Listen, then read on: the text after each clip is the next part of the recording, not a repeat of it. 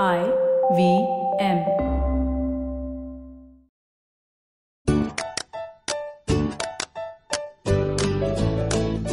नानी देखो मेरी नई स्कूल यूनिफॉर्म।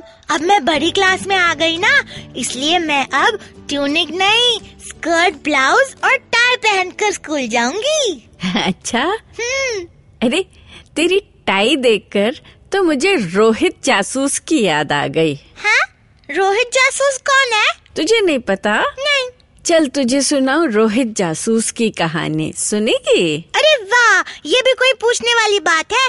रोहित जासूस की कहानी। मम्मा हम फ़र्स्ट आए। रोज चिल्लाता हुआ घर में घुसा। पता है हमारे नाटक पर कितनी तालियाँ बजी। देखो मुझे सर्टिफिकेट भी मिला। रोहित एक सांस में बोलता चला गया। सब टीचर्स कह रही थी, मैं तो सचमुच का ऑफिसर लग रहा था। शाबाश मेरा बच्चा, ये हुई ना बात। कहकर मम्मा ने उसे गले लगाया, फिर झट से अपना फ़ोन लेकर आई। माँ बेटे ने सर्टिफिकेट के साथ सेल्फी खींची और पापा को भेजी। उस तस्वीर में मस्ती कैसे शामिल नहीं होता? मस्ती परिवार का नया सदस्य था। वह झबरे बाल वाला एक प्यारा सा कुत्ता था, जो कि अभी दो महीने का हो गया था। ऐसा हो ही नहीं सकता था कि घर में कुछ भी हो जिसमें मस्ती पूरे शोर गुल के साथ शामिल न हो। रोहित, जल्दी से कपड़े बदल कर आओ, हम दादी माँ को खबर सुनाकर आते हैं। मम्मी ने आवाज़ लगाई। रोहित अपने कमरे में गया, बैग ज़मीन पर पटका, शर्ट पैंट, कोट, टाई सब उतार कर बिस्तर पर फेंके, जूते मोजे पलंग के नीचे पाँव से धकेले, जीन्स पहनी और टी शर्ट गले में डाल बाहों में फंसाता भागा। उसे दादी माँ को अपनी खबर सुनानी थी। वैसे भी वह स्कूल के बाद नाश्ता तो दादी माँ के साथ ही करता था। इसीलिए उसने अपने खेलने वाले जूते, क्रिकेट बैट, फुटबॉल आदि सब दादी माँ के घर में रखे थे। दादी माँ चाचा के साथ नीचे के घर में रहती थी। रोहित, उसकी मम्मा, पापा और अब मस्ती ऊपर के घर में रहते थे। सीढ़ियों के नीचे एक दरवाज़ा था जो दिन भर खुला रहता था और शाम को उसे दादी माँ अपनी तरफ़ से बंद कर लेती थी। दादी माँ ने रोहित का सर्टिफिकेट देखा, उसे प्यार किया और उसे दूध के साथ केक खिलाया। इतने में उसके दोस्त फुटबॉल खेलने के लिए बुलाने लगे और वो पार्क भाग गया।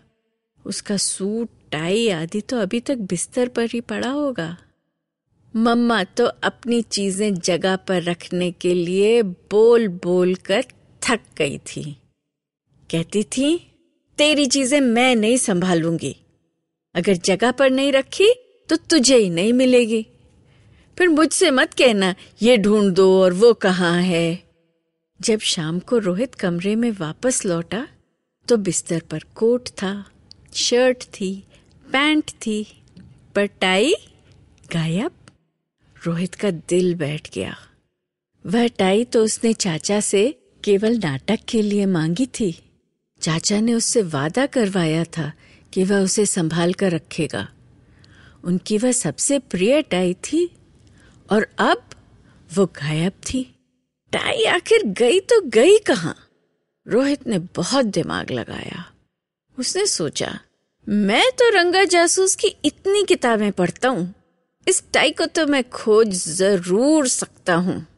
जब तक टाई नहीं मिलती, मैं रोहित जासूस हूँ ढिंटड़ा अब रोहित ने रोहित जासूस सोच रहा था। जब बस में था तो टाई गले में थी। जब गेट में घुसा तो टाई फंसी भी थी। जब मम्मा ने गले लगाया तो टाई से गला भिजा था। सेल्फी भी टाई के साथ ही खींची थी। जब बिस्तर पर फेंकी तो ख्याल भी आया था कि चाचा की टाई है। फेंकनी नहीं चाहिए, उन्हें लौटानी है। मतलब टाई गायब हुई इसके बाद। और गायब तो वही कर सकता है जो घर में हो। अब रोहित जासूस पता करेगा कि यह किसकी करतूत है। रोहित जासूस ने सबसे पहले एक लिस्ट बनाई उन लोगों की जो इस बीच घर आए थे। शक उन सब पर है। लिस्ट में सबसे ऊपर नाम था मम्मा का। यह तो आसान था। कमरे से ही आवाज़ लगाई, मम्मा, तुमने वो लाल टाई देखी है क्या जो चाचा से ली थी? नहीं तो उधर कमरे में तूने ही तो उतारी थी, वही होगी।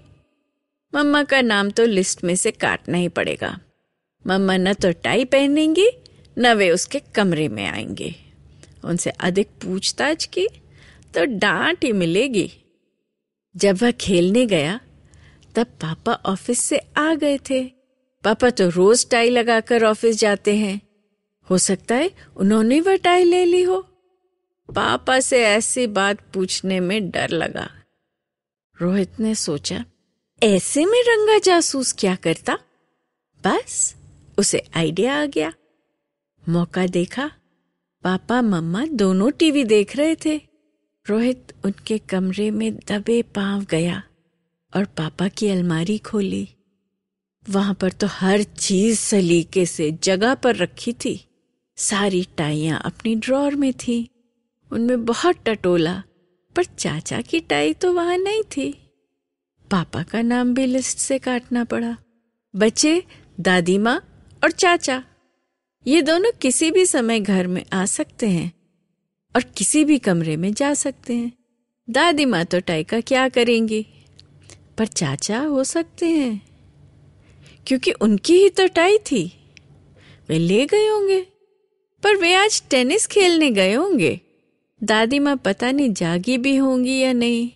तो फिर ये कैसे पता किया जाए? उनके घर की तलाशी लेकर और कैसे? यही तो जासूसों का काम होता है। रोहित जासूस ने अपनी छोटी लेजर टॉर्च निकाली। चुपचाप सीढ़ियाँ उतरा और नीचे के घर पहुँचा। दादी माँ ने दरवाज़ा बंद कर लिया था। रोहित को मालूम था कि दादी माँ खिड़की खोल कर सोती हैं। रोहित उनकी खिड़की की ओर बढ़ा। सर ये क्या आवाज़ थी? उसका दिल धड़कने लगा। अरे, ये तो उसके पांवों तले बगीचे के पेड़ों के गिरे सूखे पत्ते बोल रहे थे। अंधेरा था। रोहित को अंधेरे में थोड़ा डर तो लगता था, मगर उसके साथ टॉर्च थी।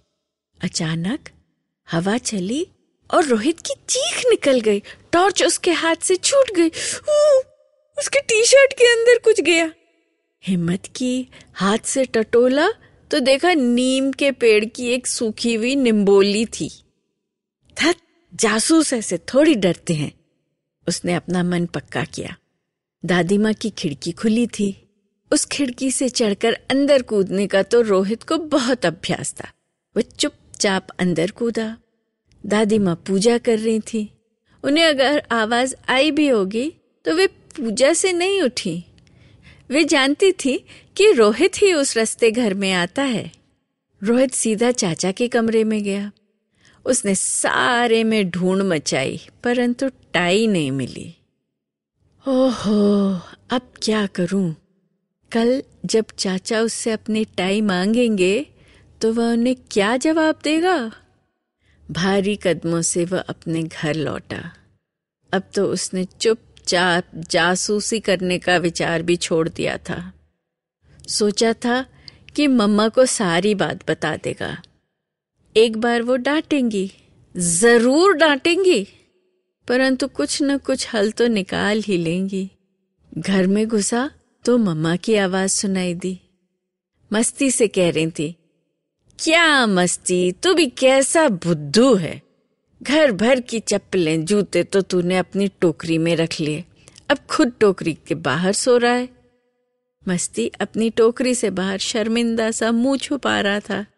जब से उसके सोने के लिए टोकरी आई है, वह बहुत चोरी छुपे जहाँ कोई चप्पल या जूता दिखे, उसे संभाल कर टोकरी में रखाता है।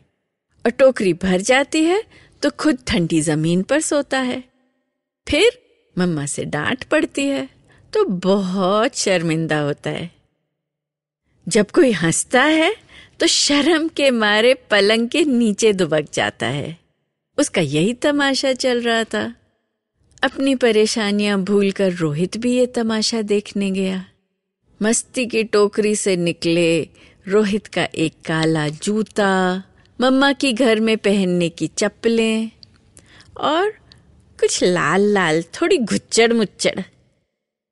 रोहित को वो लाल क्या है समझने में देर नहीं लगी। रोहित जासूस को चाचा की लाल टाई मिल गई थी। थोड़ी मुस्सी हुई, थोड़ी मैली सी, पर थी तो वो चाचा की टाई ही। वह टाई लेकर कमरे से भागा, पीछे पीछे मस्ती भी भागा, उसे लगा ये कोई नया खेल है। बाहर से चाचा की बाइक की आवाज़ आई। दादी माँ ने बाहर की लाइट जलाई। रोहित ने चाचा को गेट में घुसते देखा तो ऊपर बालकनी से ही आवाज़ लगाई, चाचा, आज नाटक में हमारी क्लास को इनाम मिल गया और आपकी टाई खोई भी नहीं। चाचा ने बड़ी सी मुस्कान के साथ ऊपर देखा और कहा, अरे, जिस नाटक में हमारा रोहित हो, उस नाटक को तो जीतना ही था। शाबाश हीरो! अच्छा मगर टाइक होने की क्या बात हो रही है? रंगा जासूस ऐसी बातों का जवाब थोड़ी देता। तो रोहित जासूस क्यों दे? वह तो तेज़ी से अंदर भाग गया। कहानी तो यहाँ खत्म हो गई। पर अब तुम सोचो कि चाचा ने रोहित की कहानी सुनकर क्या कहा होगा। सोचो सोचो। अच्छा एक बात तुम्हें मालूम है? सभी कुत्ते कोई न कोई ऐसा स्थान ढूंढ लेते जहाँ वे अपनी पसंद की चीज़ें छुपाते हैं। उनकी यह आदत शायद तब से चली आ रही है जब कुत्तों को जंगल में अपना भोजन छुपा कर रखना होता था।